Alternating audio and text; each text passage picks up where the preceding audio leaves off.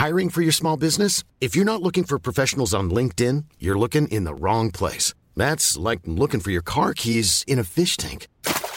LinkedIn helps you hire professionals you can't find anywhere else, even those who aren't actively searching for a new job but might be open to the perfect role. In a given month, over 70% of LinkedIn users don't even visit other leading job sites. So start looking in the right place. With LinkedIn, you can hire professionals like a professional. Post your free job on linkedin.com slash people today. Imagine the softest sheets you've ever felt. Now imagine them getting even softer over time. That's what you'll feel with Bowl and Branch's organic cotton sheets. In a recent customer survey, 96% replied that Bowl and Branch sheets get softer with every wash. Start getting your best night's sleep in these sheets that get softer and softer for years to come. Try their sheets with a 30-night guarantee. Plus, get 15% off your first order at bowlandbranch.com. Code BUTTERY. Exclusions apply. See site for details. Hello and welcome to The Good, the Dad and the Ugly, the Fatherhood podcast. I'm Seth and you dad, and on each episode you'll hear me and my good pal Jamie, Hello. who's also a new dad, as we chat with our special guest each month about everything that comes with modern day fatherhood. Along the way, you'll also get the latest highs and lows and thrills and spills as Jamie and I foray further into these unfamiliar, joyful, and often choppy waters. Choppy waters. Choppy waters. Choppy waters. Choppy waters.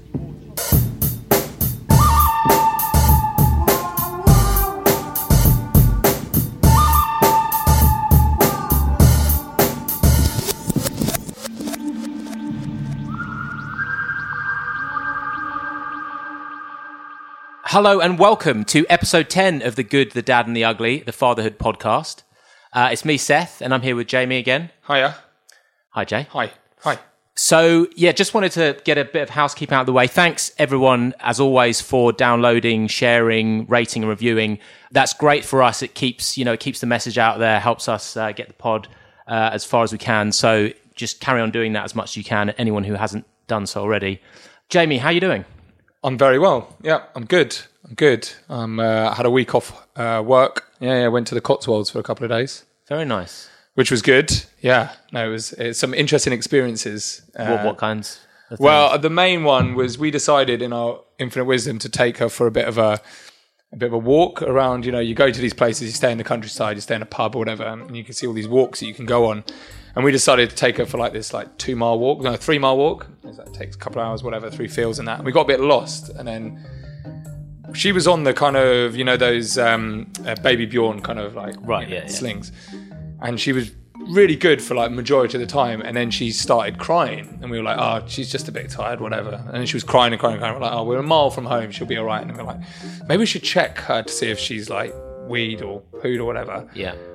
and we had a look, and not only she had pooed, she'd gone through every like the three layers of clothing she was wearing, the kind of blanket she was wrapped up in, and the uh, sling that she was. How in. did that happen? It sounds like someone didn't do the nappy properly.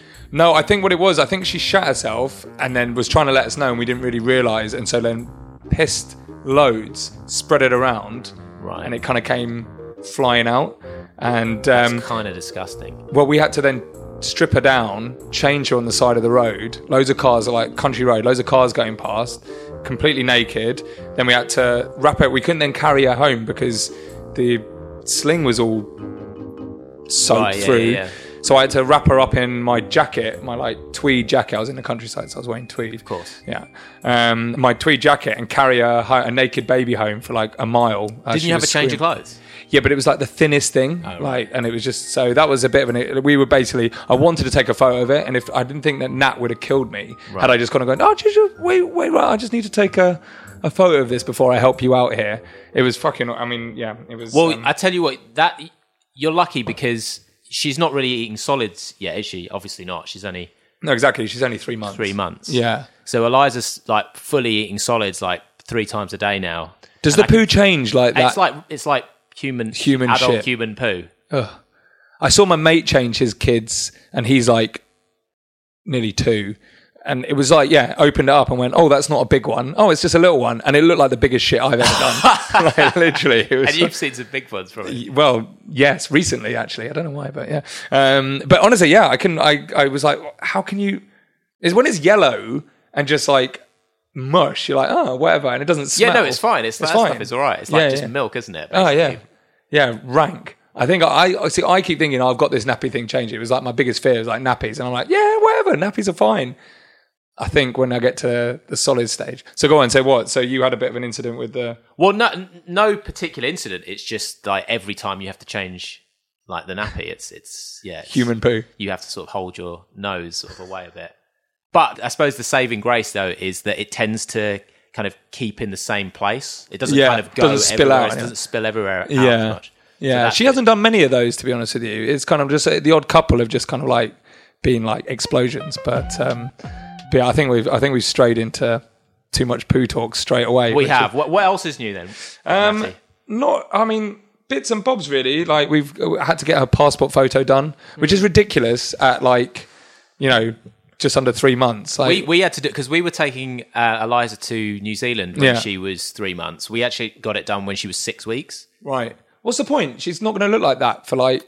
In, Well, like, I bet she doesn't look like that now. No, well, mm, you could probably just about tell, but Yeah. yeah, I mean, it's not like a very good. If she was a accurate likeness. terrorist, she'd get away with it. yeah, yeah, they should think about this. Baby but there not terrorists. really. I can't think of a. I suppose you could do like biometric kind Hmm. of. Eye scan. Yeah, eye scans. They've something. probably thought this through, to be fair. Yeah. But what's new with you anyway? uh, well, yeah. So, aside from the the sort of you know the full on eating, she's got a couple of teeth coming through. See, when does teething start? Because someone said that they reckon Matty was teething, but that's too early, surely.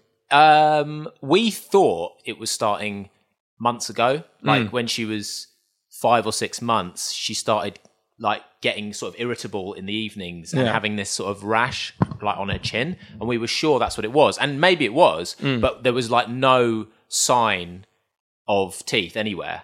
But then just the other day, I noticed I looked in her mouth and there was these two little kind of like things, Teeth? just like yeah, but they weren't fully fu- like you. You could easily not see it. Yeah. But in the last few days, they've just crept up. And has she changed? Is she like getting really like, like, is she in pain, do you reckon? I, you know what? She's handled it remarkably well. Yeah. yeah. She hasn't been too bad in the night. So It's amazing the things you don't know. Like I thought I would be clued up on at this stage, but I have no idea when they start teething. I have no idea when they go to big nursery. I mean, for instance, like we've got a friend who's um, who's got a, a child who's uh, a little boy who's just a little bit younger than Eliza, and his he's had teeth for the last couple of months. Right. So it, I think it, it really does vary, and some people don't like teeth for the first time until like they're over one. okay. So Yeah. we should probably get on in Yeah. a second, introduce our guest, but I just wanted to kind of make one last point because this is actually quite a big deal. We we started sending Eliza to the childminder for the first time Oh right. Yeah. this week Okay. because I was on the shared uh, parental leave that I talked to a little bit about last time. Yeah, yeah. and it sort of ended finally. Yeah. Um, oh, you've I had, you've I had a now. couple of weeks where it was basically just me and Eliza as as the primary care. How was that? it was like wonderful. Yeah. Like, it was. I mean, it was. It was. It's not like easy. It's tough, isn't it? Yeah, but it was like I mean I I feel so much sort of closer to her. Yeah, like, I know her who she is a lot more than I And did who is before. she? Who is she? Well, she's a baby of about nine months old. Fair enough. That's a yeah. It's probably she's got two little get. teeth, as we've discussed. Yeah. she's almost crawling. But yeah, I'd, I'd take her to the childminder for the first time and leave her there. and leave her there. And how was that? Uh, it was, um, you know what, like the build up to it, the, Yeah. the the sort of few days beforehand was quite kind of. I had this sort of sense of sort of impending sort of doom, Yeah. uneasiness.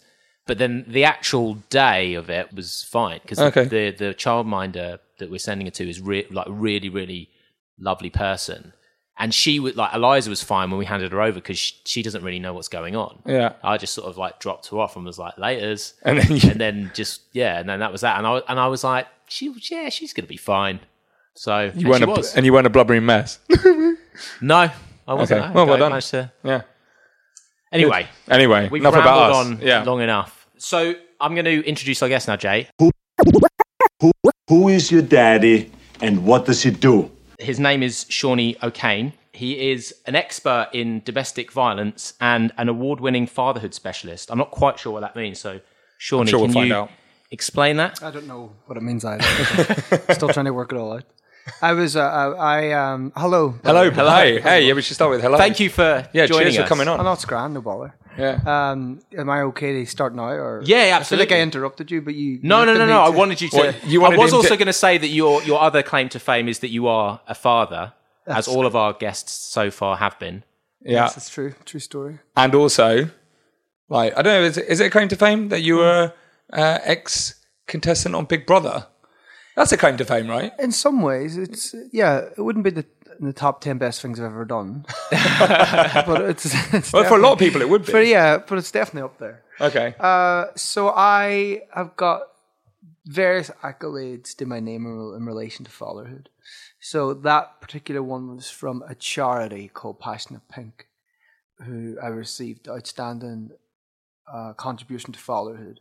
And I think it, was, it wasn't just because of my own personal experiences of being a dad, but it was also because of the clients that I work with at the time trying to help them improve their own fathering skills and also helping them be reconnected back into their children's lives that have been taken away from them by the mothers or social services or lots of lots of different uh, various issues as to why they'd been separated from their children. So I'd worked for extensively to ensure the children were reconnected back to their into their dads' lives in some way. So I think it was a uh, that that particular award was personally because of I guess my I think they used a bit of my pro- public profile with fatherhood and also the work I do because I specialize in uh, in working with young dads and men and boys and fathers and How did you get into that work? That is a very good question. I, I was on Big Brother as you know and um In what year was that? that was oh a long time ago 2007 was when Okay. it- When it was still when it was like when I a had big like, deal. millions of millions of people watching. Yeah. back then. And whilst on that show, uh, well, I so I decided me and my well me and my dad's relationship wasn't great growing up, or when I was growing up at least, and um and uh and I always thought oh you know I'd love to really piss him off in a really big way, and so I decided to come out on Big Brother Right. and not tell my dad in advance. I thought that would really wind him up. and um, I think that would wind, yeah, a lot of people up. yeah, the well, it did wind a lot of people up. That's probably why I was kicked out in some ways. Oh, you were kicked out? Yeah, well, I was I, I, I didn't win, so um, I had uh, on Big Brother. We had the first gay, I had the first gay kiss the week I was up for eviction, and Oh, that, right, okay. and that rattled a lot of uh, cages, and particularly my dad's because he was like, "Well, he's not gay, so I don't know why he's obviously doing this for, to, you know, just to be controversial because that's the kind of thing he does." Right. And so I, I uh, yeah, whilst I was on the show, my dad told uh, my, my family were hounded. They had to leave their village in Ireland. It was so bad. Like they had reporters climbing in a kitchen window. Really? That is how. Like, it sounds ridiculous because you think Big Brother, but we're going back like 12, 11 years or something. And when it was, It was huge, huge. and there wasn't many Yeah, Irish people ever on Big Brother. And So going back to you, you so were saying go back. about, yeah, you were saying is, how did I end up in this work? Yeah. Yeah, so I knew I would come back to it. Yeah. And um, so uh, whilst on the show, um, You're saying about your dad and that you yeah, came out. well, on the whilst on the show, I came out on the show, etc., etc., and my dad was, and then my, we're being hounded by reporters, and um, uh, they asked, oh, you know, can we have a you know quote about you know your son having his first gay kiss on Big Brother? And my dad was like, well, he's not gay, and they're like, what? He's like, oh yeah, he's totally not gay. He hasn't even told me. Because he'd be uh, the first person you yeah, tell. of course. right? Yeah. And, uh, and uh, they were like, so, uh, yeah, well, well, oh my goodness, so he's deceived the whole of like Endemol and the pub, the British public. I mean, I was like, oh, he just does these things for a laugh. so, literally, on the front page of the paper the next day was big. I still ha- remember the headline: "Big Brother Seány is a big fakey." No, fakey is not a word. I don't think so. No, is it a no. word? It's not an actual word. Is it? I've never No, looked it that's, that doesn't usually stop them. of course. and so it was like, like, so the message boards. I remember going back and reading like message boards. Oh my goodness, he faked his sexuality.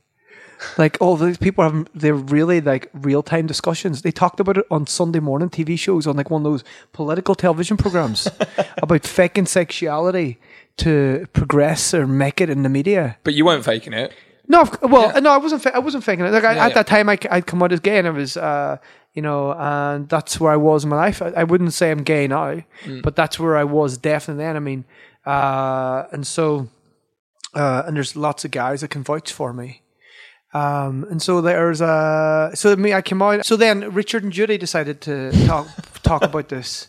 So they had a big thing about you know uh, you know you know faking your sexuality and how can you prove? And Richard Madeley was very involved in all this, and he's like, how can you prove it? Do we, you know, how do can you how can you test people and stuff? They were all they were, they were having genuine discussions, and then they say, well, why don't Partridge. why don't we? so partridge. What? It's so ridiculous. And I mean, uh, and then they suggested, well, why don't we just uh, bring them on? So wouldn't that be the most obvious thing? So then they brought they brought me on. They said to bring on my dad because he was the one who said to the pair.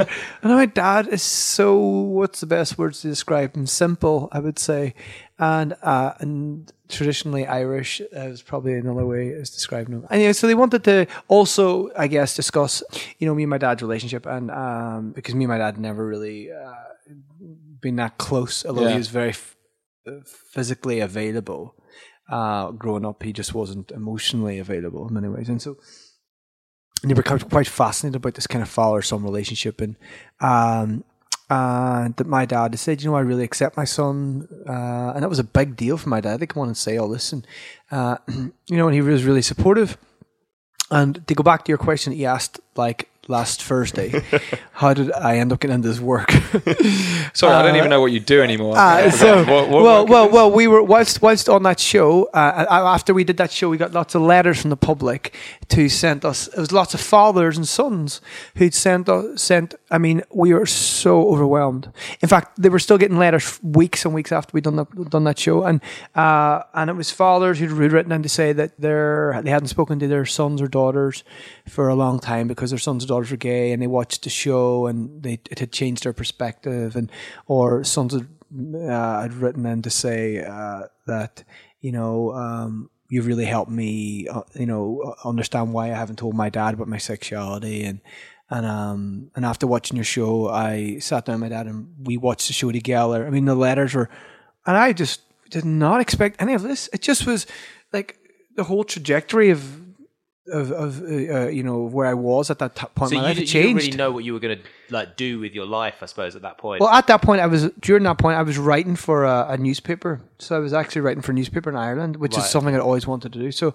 um, uh, and it was uh, a newspaper. It was a broadsheet I was very familiar with in a media company, and uh, so I was really enjoying it. And um, so I, all these letters come in, and I was just ta quite taken aback. And I remember saying to my agent at the time, I said, "Hey, I really want to, I, I really want to do more of this. Mm. I really want to do something around fatherhood and and, and, and dads and, and kids and and he was like, okay. He goes and he was trying to I think in his head, he was trying to work out how he can continue to make money out of me as my agent whilst letting me pursue some kind of avenue around fatherhood, even though this guy has no kids himself and, and he was just trying to work it all out. And and it in my kind of curious state at that time, I started researching about companies that work with and uh, fathers and, and kids and stuff. And it just it was 2008, and it just wasn't any. It just it was such an it was like it seems ludicrous now, but it was like an alien concept in 2008. The whole thing about fatherhood and,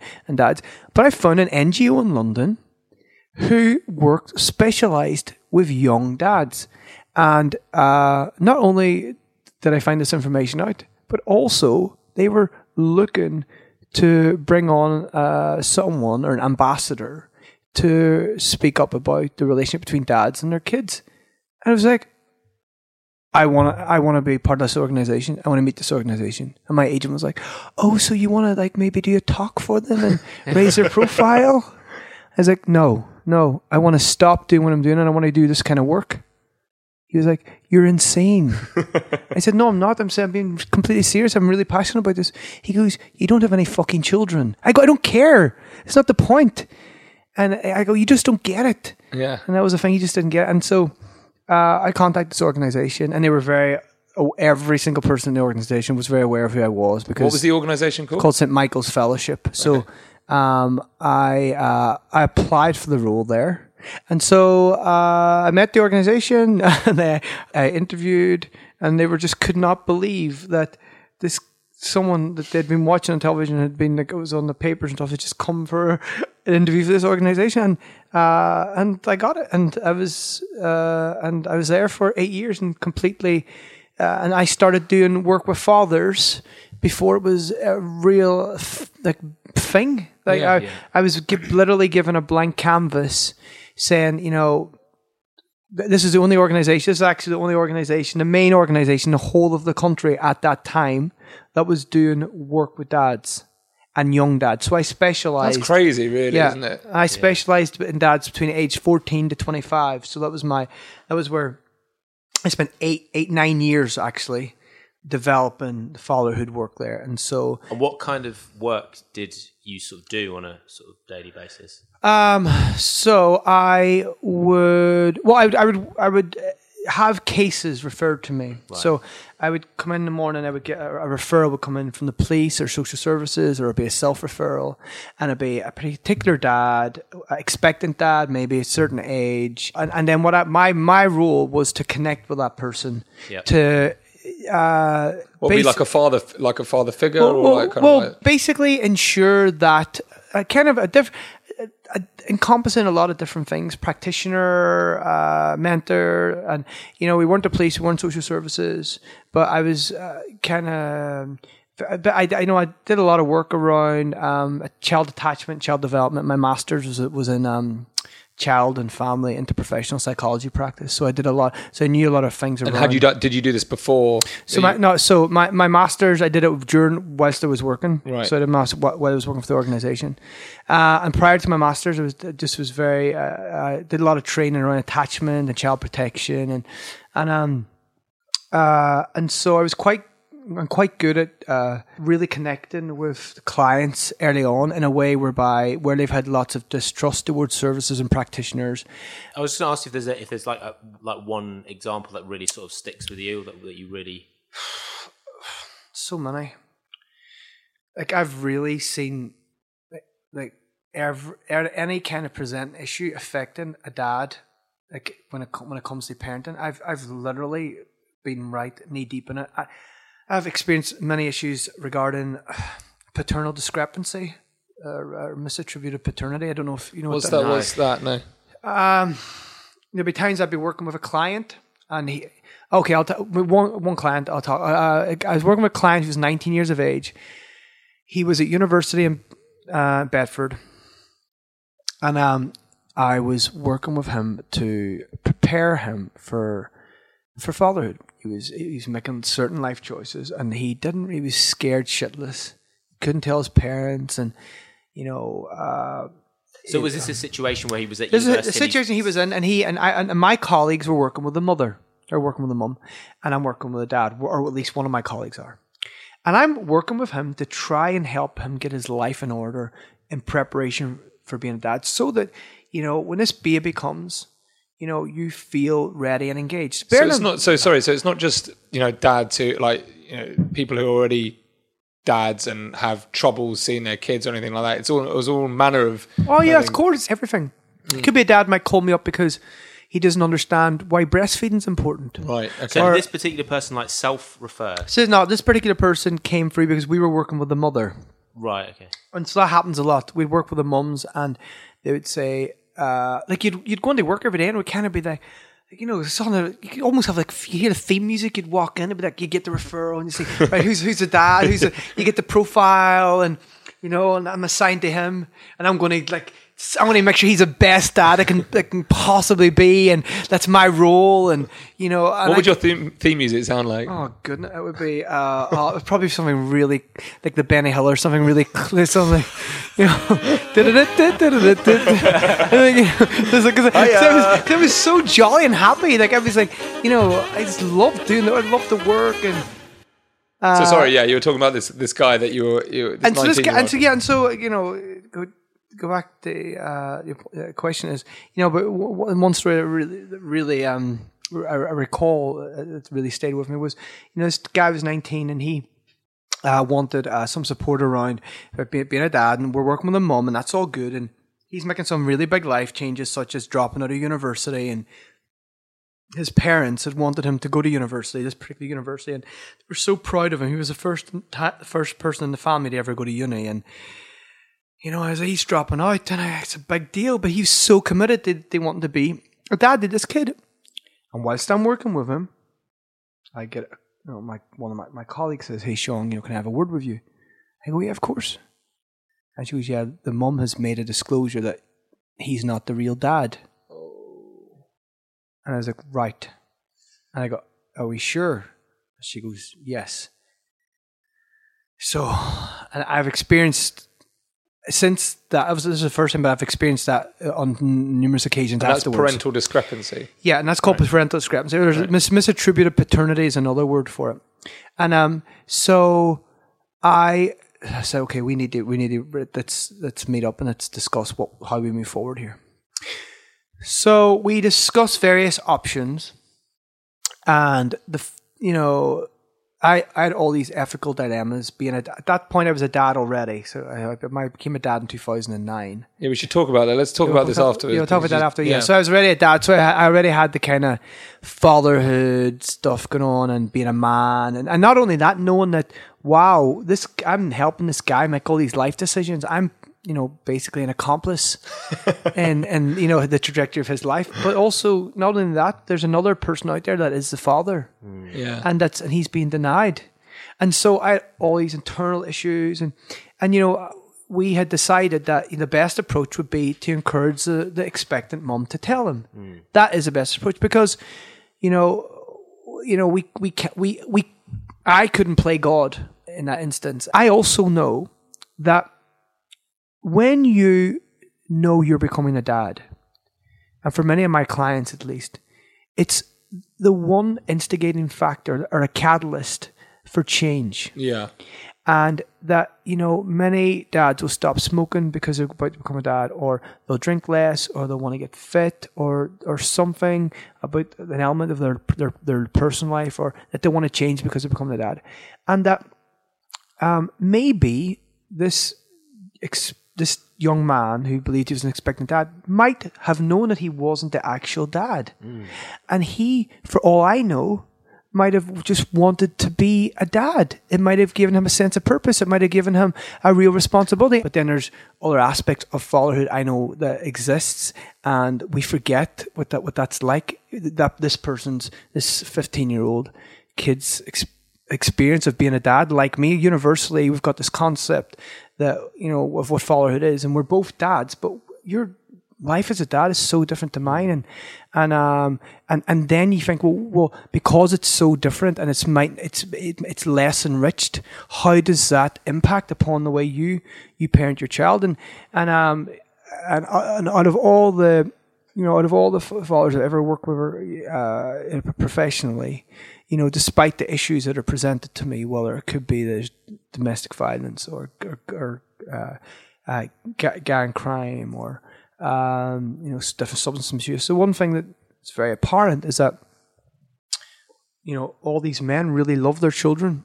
Uh, You know, my master's study was looking at how maternity services engage um, young expectant men to ensure that they're better uh, involved fathers, and across the board with midwifery staff and, and social workers, and uh, particularly then uh, when I was doing that work, uh, there was this mostly with local authorities. There was this kind of census that you know, particularly with the child protection cases, that dads uh, were very much the you know the you know the the children on the, the child protection cases because of the dad's behavior and harm.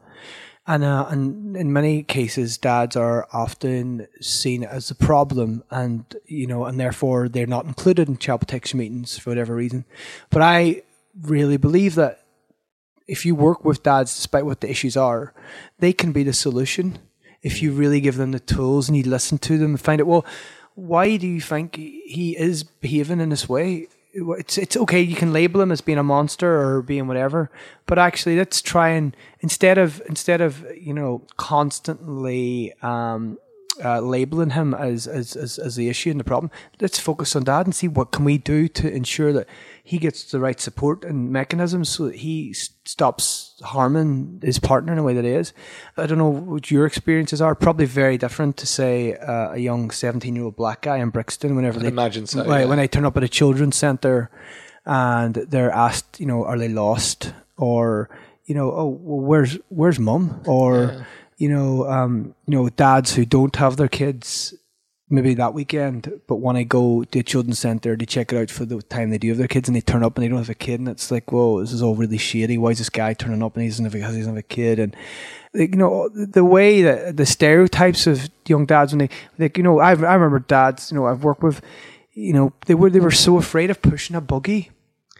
It was because they'd never ever pushed a buggy before, and they're suddenly gone from you know being on road in Brixton to now pushing buggies. With you know going So from being the boys. being seen by. Yeah, all of this. You know, I I I, did a campaign a number of years ago uh, called the Hundred Dads Walk, and we got the idea was to um, represent dads walking into their children's lives as opposed to walking away from them. So we got uh, you know hundred dads with buggies, and, and we did it outside the uh, Brixton Library. We did it for three years in a row, and uh, uh and it was just a really real powerful message that.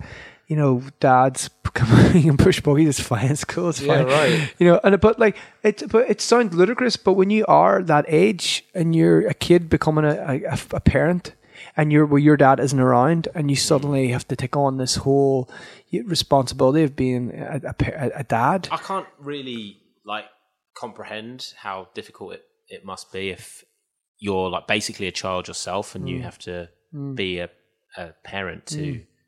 but that's and that's why I tell people all the time and my, my friends and stuff you know we talk they talk about fatherhood all the time and I said well yeah it's great isn't it? But imagine if you were like imagine if you were 15 imagine if you were 17 imagine you'd just come out of prison. Imagine if you were in prison.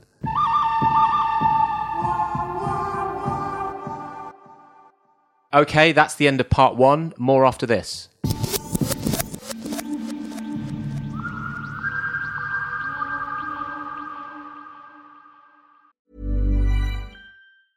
Mom deserves the best, and there's no better place to shop for Mother's Day than Whole Foods Market. They're your destination for unbeatable savings, from premium gifts to show-stopping flowers and irresistible desserts. Start by saving 33% with Prime on all body care and candles. Then get a 15-stem bunch of tulips for just $9.99 each with Prime. Round out Mom's menu with festive rosé, irresistible berry chantilly cake, and more special treats. Come celebrate Mother's Day at Whole Foods Market.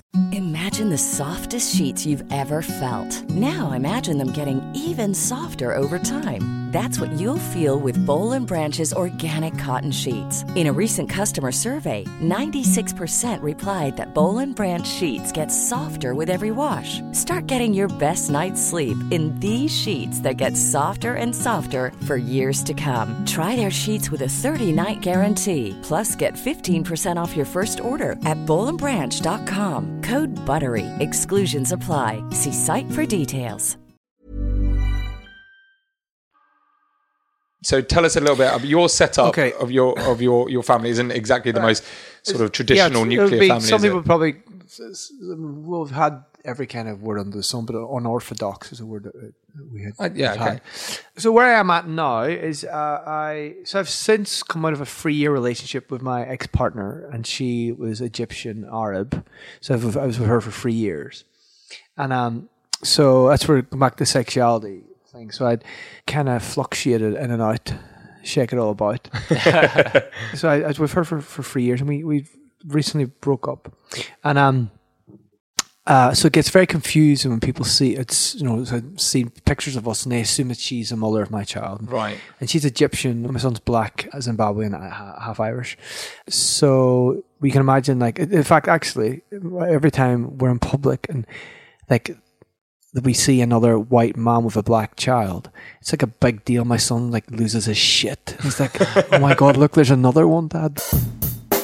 So, do you want to know how this all happened? Definitely. absolutely. How uh, how strong are your stomachs? Yeah, they're- I've, Okay. I've, I'm on a full stomach, so I think I'm okay. Okay, it's fine. I'm all right. I'm all right. Okay, I'll sure. take it. So, um, a number of years ago, pre Big Brother, pre coming out, I was sitting with my then girlfriend watching the TV. I was very young, my early 20s. And there was a show on about people who couldn't have children of their own.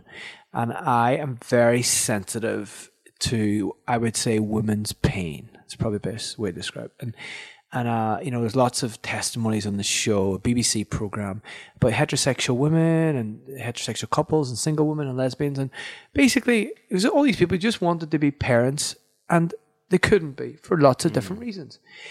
And I was really taken aback, and I was like, "Wow!" And I had my Messiah moment. Like I could give someone the gift of life. Let me help them.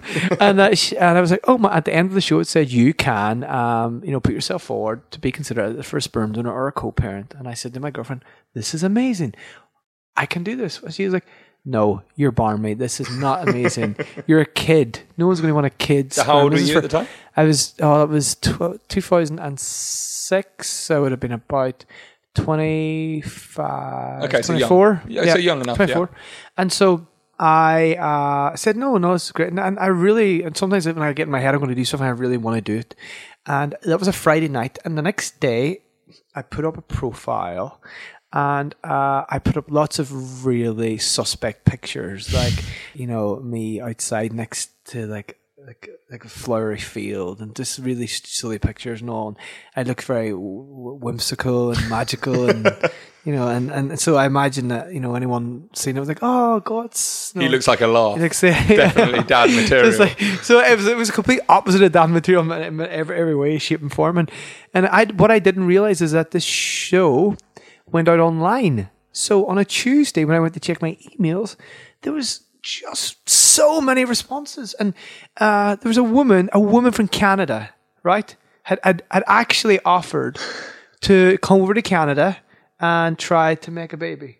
I was thinking, how short is uh, uh, is a sperm supply in Canada? It's bizarre, and it was completely like I was I was a bit overwhelmed by it all. And but one of the the the, the email responses that I seen and was from a Zimbabwean lesbian couple, uh, and one was a nurse and one was a sign language teacher, and I really like those qualities. She seemed very humanistic and lovely, and I just really, really liked these two. And they just really stood out. And we spoke for a little bit back and forth. Back they, and were they living in Zimbabwe They at were the time? no, no, they were. That's right. a lot of people ask it. Sorry, I I should make it clear. They were living in uh, in Essex. Okay, so very different. so a a lot of people always assume that, and so they said, "Listen, yeah, it's great you're in London now. Why don't we have a test? Why don't we have a practice go?" And I was like, "Okay." I'd, I'd literally been in the country for like a couple of weeks. Uh, that's not true. It's probably a couple of months, I would say. And I said, "Hey, listen, okay, let's do it. What does that involve?" I mean, and I was thinking like, do I sleep with both of them? do I sleep with one and the other one watches? Like, do I like like have to? Do I buy them dinner first? know, how it works like do I like f- f- freeze my sperm and give an ice cubes and give one to her and one to her and I don't know. I was like, you know, they were really vague about like logistics, and um, I just like I was my heart was saying, oh, you have to help these women, uh, and so I was like, okay, let's do this, and they said they go, and and they said eighty percent of the time, it's not going to work. In my head, I heard that we have to do it at least 80 times before it will work. That was your logic. That was that's what I heard. It's like, oh, it's fine. So even if it doesn't work the first time, then and we don't get on, then like looking back now, we should have at least met up and chilled out and did other stuff, played crazy golf for a drink or something. yeah, or, you know, and um, you know, and uh, you know, there was no, and people say, you know, but was there any legal agreement, or did you, you know, did you, were you not clear about what it was you wanted, and and I said, well, you know, you know the song, all that she wants is another baby. What was that? Is them? That's Ace all they. Base. Yep, yep. They were the Zimbabwean Ace of Base, and that was where they they really had their sights set on having this, you know, this this this child, and and I was just like, yeah, that's just do it and sure, you know, I'll be involved. And, and they were like, oh, well, we'll talk about it later on. And all that. It was all quite like vague. And, you know, and they said, we're going to come round and uh, we're going to just do this practice go and we'll see how it goes. And I was like, okay, that's fine. And they said, yeah, could you just have everything ready for us? I was like, yeah, that's fine. That's not a problem. It's easy. Uh, and I go, right, okay. And so it was a Friday, I'll never forget, it was a Friday evening in October. And yeah, I was waiting for them to come round. And I lived with a guy called Ursino, who was a sommelier at the time in Hakkasan. He's a really cool guy. And he wasn't around. It was just, I was in the house myself. And and I, uh, well, I can't really romanticize this, but I shot into um, a polystyrene cup, and um, I uh, was really pleased with myself.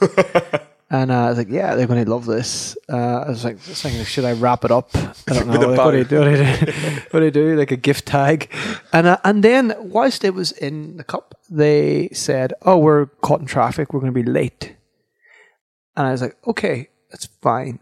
So I wish I could had a camera watching me at that time because in my state I started to panic because I assumed that when the sperm gets exposed to air it starts to die. So I so I turned the oven on on a low heat and I put it in the oven because I assu- I Not the fridge. no, because it, my balls are warm. So why?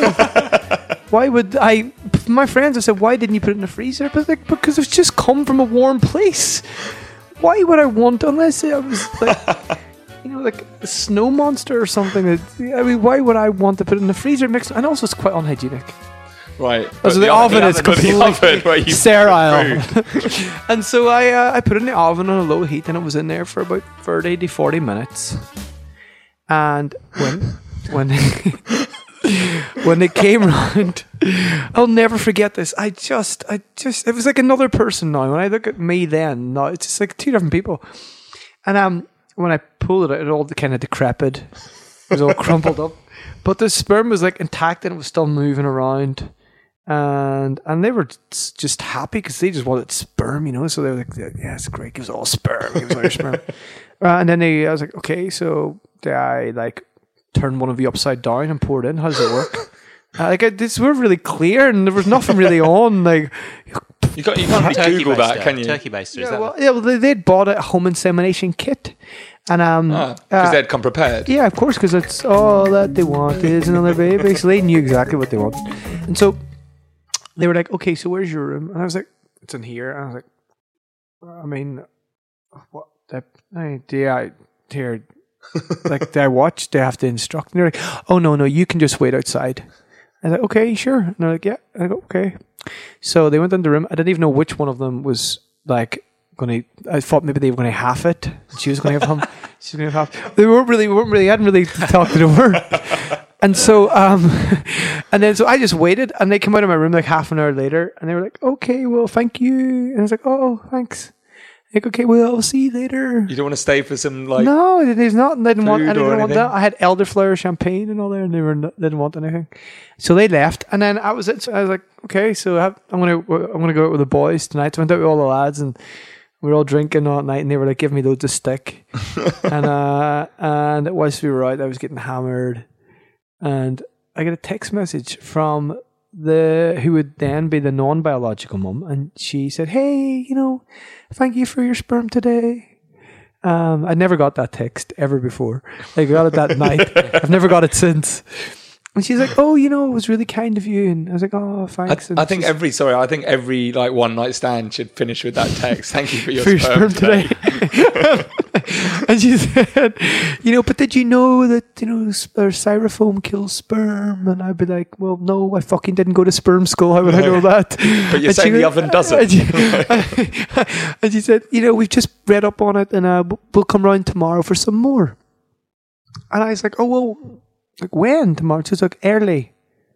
It's like, "Fuck." Okay, I said, "Boys, You've had a I'm- few drinks, I'm basically. gonna have to go. I have to go because the lesbians are coming for sperm tomorrow. The lesbians are coming. They come back and they're for, taking my it's my sperm. and they were like, and, then- and so I was like, I have to go. I have to go. I can't stay out any longer.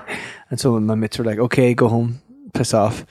So I went home, went to bed, woke up the next day, and my housemate at that time had broken up with his girlfriend that week. So he was already in a really pissed off mood and he was out playing football. And the Saturday morning it was lashing the rain. And you know you've all been in a situation before where you're trying to have a wank and you can't and you're sl- and it's not getting up for whatever reason and you're you're I- you're slap you're had you're you're slapping it about, or you know any kind of sexual activity, and it's just like well, I was really under pressure and just w- wouldn't just could not rise to the occasion. And like you know, how many times have you had a group of lesbians come around to your house for your sperm, and you had All the time for me. Any couple of times. Yeah, no, Yeah. it happens all the time. I can't keep So them I, away. I was, re- I was really under pressure, and um, and I just could not get it up, and I was like slapping it and talking to it, and I played like power ballads. And, like nothing was working. Serving And- it caviar. Elderflower champagne. Some none of it, and so I think it was must have just been really hungover, and so I um. I was really panicking, and the panicking was making it worse. And I was like, "Oh my god, they're not going to want they have a kid with someone who can't even get it up." so, um, uh, and during this madness, my housemate Ursino comes home completely drenched, covered in mud. He's uh, I don't know if he'll ever hear this story. You're, he will kill me for this, but um, he's covered in mud, and he's like, "I'm like, are you okay?" He goes, "Are you okay?" And I go, "Oh yeah, but the, the African lesbians are coming around and they want my sperm, and I can't get it up, and I'm just really distressed." And he goes, "Oh my goodness!" I go, I go, I go, I go, you okay? He goes, "Oh, we lost." I go, oh, it sounds awful. He goes, is there anything I can do to help? And I said, well, I go, it's going to sound really silly, but could you like, give me some sperm? because like this is just a practice go, and it's not going to like not going to get pregnant. So like it's just a practice go, and that's going to be really like humiliating if they come around. I can't even give money. And he was like, of course, it's fine, it's not a problem. I said, well, but don't put it in the polystyrene cup because I kills sperm. and so I give him a cut off the bottom of a plastic bottle. He had one, and I had one. I went into my room and tried to calm down and uh, read Reader's Digest or Tatler magazine or something. that just kind of take, take my mind off it. And by the time I come around, I was able to perform. It was all right. It was all good. Everything was fine. And they came to the house and I give them my man juice. And But it was your. That was it. Was yours. Oh yeah, yeah, yeah, Okay, yeah. It was thank mine. But as I did that, he came out of his room with his sperm, and he give his sperm to them, and I give them mine, and they were like, "Oh, thanks," and he was like. Right, well, I'm out. So see you later on. I was like, all right, bro, see you later on. And uh, and then he went into my room, and this is, I swear to God, this is a true story. Everything I'm telling you is, is absolutely true, and I remember every single second of it. I remember what I was wearing. I remember what they were wearing. And they came out again half an hour later and they were like, okay, well, thank you and see you later. And I was like, okay, bye. And that was it. And then they left. And I was like, okay, well, I've decided I don't want to do this again. um, I'm glad we had the practice sessions, but this isn't really for me. And it was all good. And I didn't hear from them until 14 days later. 14 days. 14 to tell me that they were pregnant. and I was like, that is great. Who is the dad? Because it can't be me. Because like, does it not take like a couple of months or something? I was just, you know, it was like not fourteen days. It's usually like a, I thought it was like a month at least. And, and I was like, okay. And she was like, yeah, we're really excited, and this is great news. And I was in my head, I'd already prepared for myself. Well, we're never ever going to have a kid together because it just isn't not going to work. And so I went back, and I didn't know how. To, I was so taken aback. I didn't know like how to approach the conversation about well, well, who's who's what what, and so me, I told my friend, and he just lost his shit, and he was, and for like days and days, me and him were like, like he. He was a state. He couldn't do his work properly. We were trying to work out like, what if it comes out with like your chin and my like hands, or like your feet, like my hair, and we've got like this the hybrid child of both. He's Venezuelan with a square jaw, and I was like, "What's it going to look like?" And he was obviously we didn't pay attention to biology at school. Anyway, so these days went on and all this, and I decided to say, like, I have, you know, do you know that whenever I give you, like, when you took my friend's sperm, they're like, "Oh, about that." She's like, "That was so nice of him," but we threw it in the bin. So I could have. Ju- that was we had remember days of torture. I'll never forget. That was really distressing. That was well, that would have been that would have been one of your more uncommon parental discrepancy cases, wouldn't course, it? You of know what I mean? course. yes, it was a very, very was it from unorthodox parental or cup B? discrepancy. and uh, you know, so you know, I'm not going to bore you so much with the complexities of of uh, my role as a father during the pregnancy because it was all. It's, I'd say being a dad has definitely been the most difficult thing I've ever ever had to endure. Maybe I'll change that. Being a father in the way that I um, my journey has has led itself. That has been very difficult, and I think it's because me and the mums are so different in many ways, Yeah. and uh, we didn't really know each other. And uh, there's been times where it's been really, really challenging, where you know we've considered going down a legal route, and and despite all of that, we always seem to get through it. And um, you know, the reality is is that they wanted a child, f- rightly so, for themselves to parent, and for me to send a card on the child's 18th birthday, for example. And and I was just like, well, no, I kind of want to be involved, and uh, you know, in some capacity. And they were like, well, that's not what we, that's not our intention. I go, well, we weren't really clear, and and I yeah, you and I- think that would be something that you yeah, talk about? Yeah, lots of stuff. right? A lot. Yeah, there was, and I, yeah, there was. Uh, you know what? In hindsight, yes, lots of things would be different. And I, and you know, I, I stopped now. I've had these, my own mental health, stopped thinking about those things a long, long time ago. You know, and uh, so during the pregnancy, I remember um they'd moved. They moved up to uh the back arse of nowhere in a, in Mottram in Manchester, and um. An hour away from Manchester, and I, I felt they'd move because they didn't want me to be around, and they were, you know, heterosexual couples don't have to take on a third parent, so why do Yeah. homosexual couple? But because of the laws of science, um, you know, it takes a, a male to make a child, and so, uh, and I'm a big advocate in having a, a dad around. And so I just felt like, wow, they have had a child with the wrong person. Yeah. they have they've had a child with a man who works to get fathers Yeah, sure. involved. They, they, they've really drawn the short straw here. That whole mythical fantasy of the Irish leprechaun thing that they wanted is completely gone out the window now because they just didn't realize that they, who they were having a child with, and I think they were naive in that part. And and so, you know, when they moved away and they they wouldn't communicate so much, and they did tell me about the scans that was happening and you know, and one of them let slip of when it was happening. I turned up, I turned up, I went up to the scan on that day and they nearly dropped dead. I was there and they were like, oh my goodness, it's so much easier to get rid of genital warts. And this guy, he's just like, he just, he's just every, just, you know, he's, he's, he just won't leave us alone.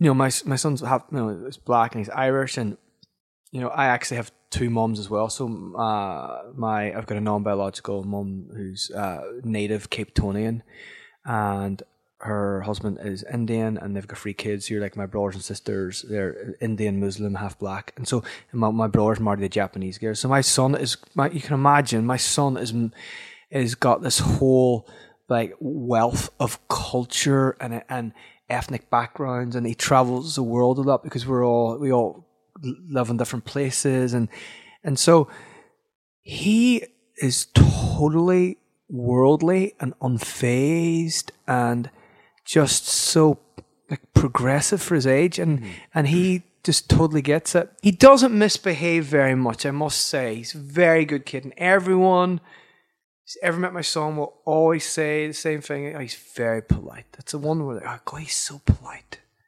you know, guys, he, he, he, he you know, he's he always, he asks me if I'm okay or how's my day and blah blah. Like we get off the bus, he'll always thank the bus driver. he's, he's that kind of kid, right? Does he get that from you? Yeah. M- Probably, but I don't because I'm not aware of myself. Sometimes I'm like, oh wow, he's just you know, I love the way he's like that because I always think he's totally not like me in many ways. In fact, I actually sometimes like you know we are.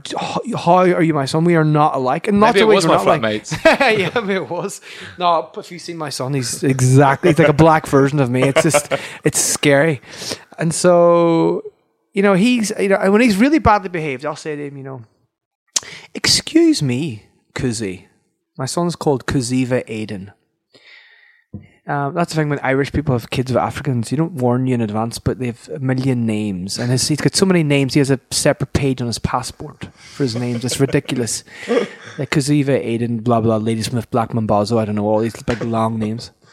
And so I said, you know, Kuzi, excuse me, son. I go, where did you used to live? And then he'll roll, roll his eyes and say, oh, in your balls. I'll say, exactly. Do you want to go back in there? And he's like, no. Like, right, okay, we stop it. And that's the one I always gets him to like, because no one wants to go back into their dad's balls. And what, and what is it? Do you see him? Is it like a weekend thing? Do you see him like every so weekend? I get him. Um, I get him every other weekend. Uh, in fact, I get him this weekend, but I also get him. It's supposed to be every other weekend, sometimes it's free weekends, sometimes it's one weekend. Um, I had him for three weeks over the summer. I'm going to get him for two weeks in October for half term. I don't get him for Christmas this year because his mom's him. Listen, no one will ever know unless they actually do it. But uh, no one that I've ever I've, I've ever spoken to for all the years of being dad, what it's like to parent a child halfway across the country. And I've been doing that for almost nine years because I've been running up every other weekend since the pregnancy, almost uh, during that period, and that has really like impacted upon my mental health in so many ways. Like I have no consistency because like the times I'd when I was working for a company, I'd left the, my holidays would always be I'd take off Fridays to go up to see my son, so I'd never have any holidays because it would be all like the amount of money I've given Richard Branson just to be in the same room as my son is insane. Like I can't even properly save for him because I'm constantly spending money on travel just to be just to see him. It is nuts. And they're still putting it out. They're still putting the prices up, even Perhaps though if they're getting. Richard do you know Branson's listening to this, he could refund you some of that money. what I mean? Maybe we should give you a loyalty Gesture. card or yeah, something. pro- pro- probably. Well, I I mean it's it's just. I, I, Mate, like- well, hat, I mean, hats off to you. That's, I mean, that's dedication and. Yeah, it's half, do you it's know it's I mean? really it's so hard. I tried to work out all the hours I've spent literally just traveling to see my son over the past like eight years, and like you know how much time like I could have been spending actually with him.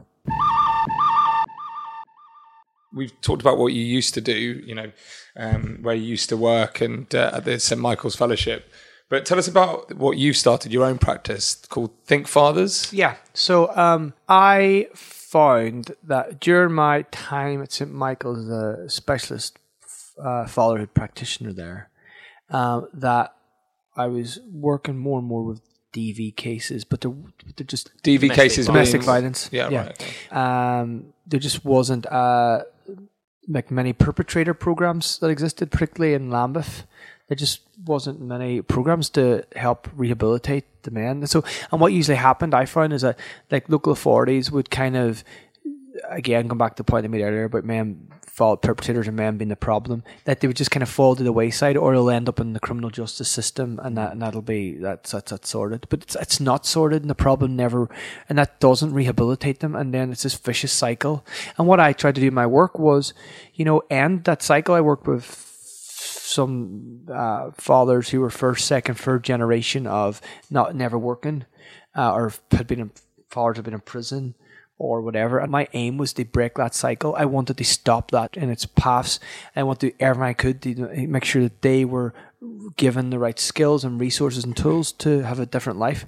And so I one of the reasons why I started I started Think Fathers was purely because I felt there was a gap whereby um, the perpetrator programs that, that not many existed and the ones that did very much worked with men in groups.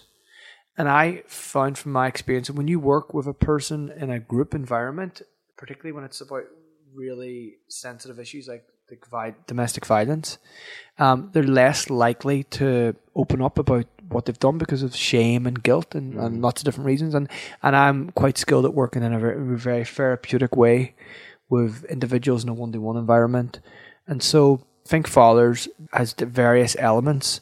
You know, the, the, the essentially it's Think Fathers, Think Men, Think Boys, and it's really given men and voice, men, boys, fathers voices and, and giving them abilities to change behaviors if needed, and also they celebrate being a man and being a boy and being a father and all the good things that comes with that. Uh, and and how that really uh, impacts positively upon uh, their children's lives and and uh, and partners and families, uh, and also I work in partnership with local authorities and, and the, the partners to see if they've noticed that the changes are happening. And how how sort of successful is that? Do you find? well, I have a hundred percent success rate so far with the clients I've worked with. What do you deem? What do you deem as a success? Uh, when they do not continue to reoffend Really? for using harmful behavior. I just sort of um, I I don't expect that anyone who listens to this will have this opinion, but I know that there are probably people out there who you know just playing devil's advocate who who might say you know like why spend time like sort of rehabilitating these people like do they do they really deserve it? But it sounds like you know it's more it's well largely about like the, the kids really and like yeah, making sure Yeah, I mean that's a it's, a, it's an interesting point. I mean, I, I I think I said something earlier about that with all the dads I work with, that I can recall the one thing that they have in common is that they love their children, and so uh, when I put, it's very and it, sometimes it's very difficult initially for the dads to grasp why, you know, why they're in the wrong or accepting responsibility for their actions, and and and but what I do is I really put the children at the forefront of all their decision making and actually they feel the impact of the harm even if it's not directed at them it's directed at the mum. And when i make them understand that if you shout at the mother or the partner uh, you know in an evening time when they're in bed and they can't hear it or when even when they're not around it's getting them to understand how her behavior has been altered or affected and how that impacts upon her parenting whereby the children are actually being neglected because of his harm Hmm. and getting them to see that actually I love my child and I didn't realize I'm hurting my child by my behavior. Getting them to grasp that because they love their children, they don't want to harm their children, and the, the penny drops. That's when we move into a different. We the, the the therapy kind of moves into a different area. The even when a father has been a perpetrator or has harmed a partner but is willing to change, I still think he's a really positive factor on that child's life. Yeah. I think once it, you know, uh, from my experience of removing the dad and child in any way, is uh, it's as damaging Right. as domestic violence is itself within a relationship. So Jamie, I noticed you've got a few boxes over there Yeah. beside you. Yeah. Um, brightly coloured packaging. It's Yes. quite interesting. And there's some like egg shaped thing. Yeah. Like what? What? Can you explain what you? Well, this is this is um, this is dad tech.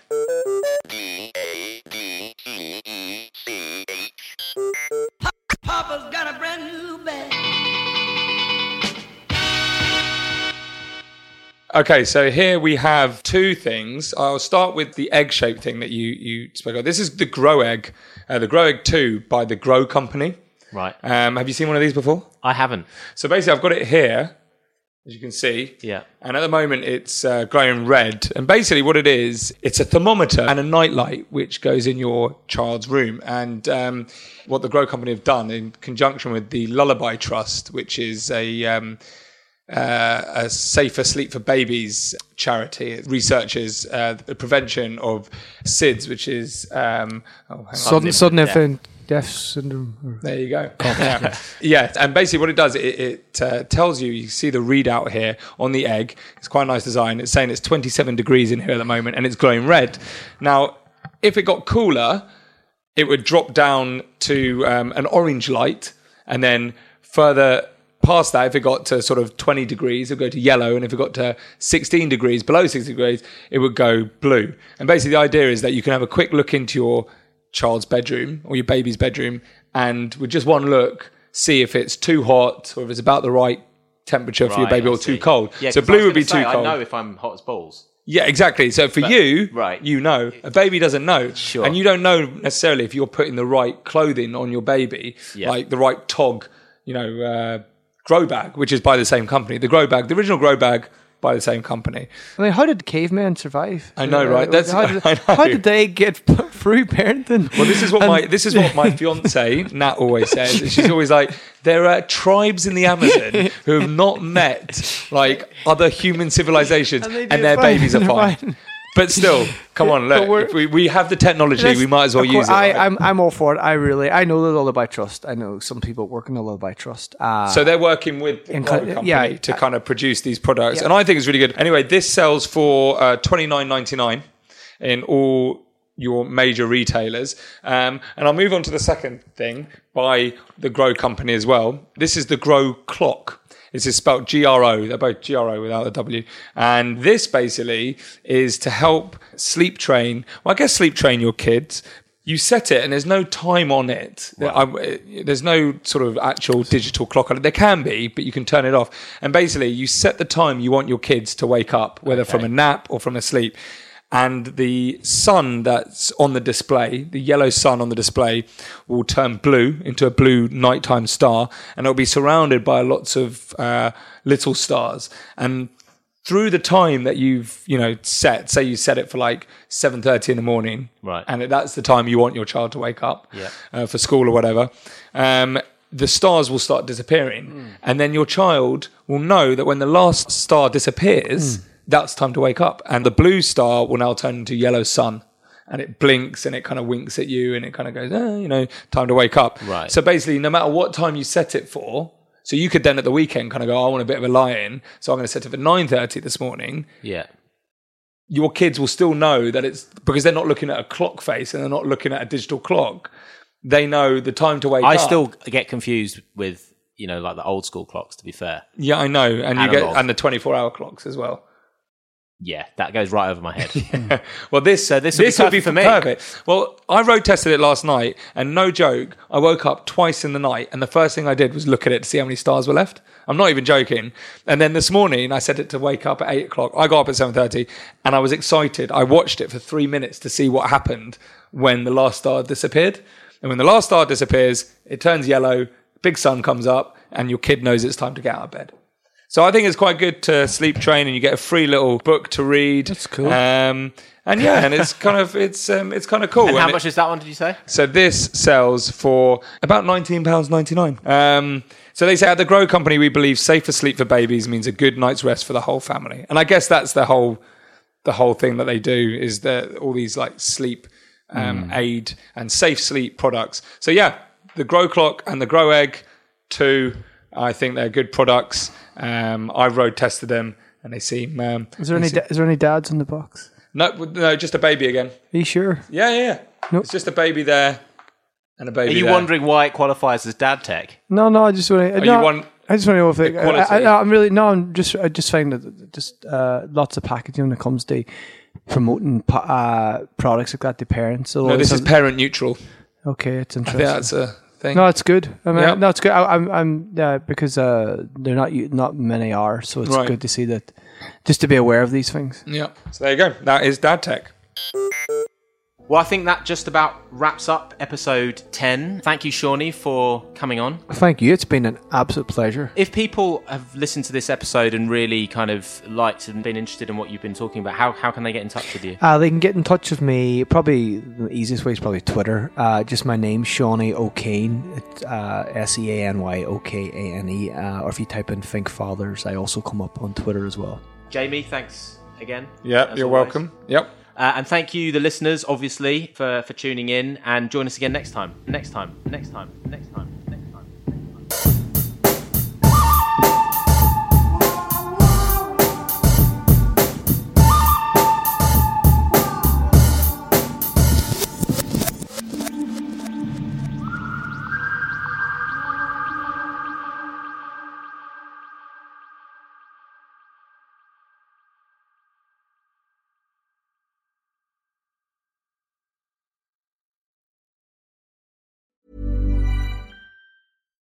Hi, I'm Daniel, founder of Pretty Litter. Cats and cat owners deserve better than any old fashioned litter. That's why I teamed up with scientists and veterinarians to create Pretty Litter. Its innovative crystal formula has superior odor control and weighs up to 80% less than clay litter. Pretty Litter even monitors health by changing colors to help detect early signs of potential illness. It's the world's smartest kitty litter. Go to prettylitter.com and use code ACAST for 20% off your first order and a free cat toy. Terms and conditions apply. See site for details. Planning for your next trip? Elevate your travel style with Quince. Quince has all the jet setting essentials you'll want for your next getaway, like European linen, premium luggage options, buttery soft Italian leather bags, and so much more. And is all priced at 50 to 80% less than similar brands. Plus, Quince only works with factories that use safe and ethical manufacturing practices. Pack your bags with high-quality essentials you'll be wearing for vacations to come with Quince. Go to quince.com slash pack for free shipping and 365-day returns.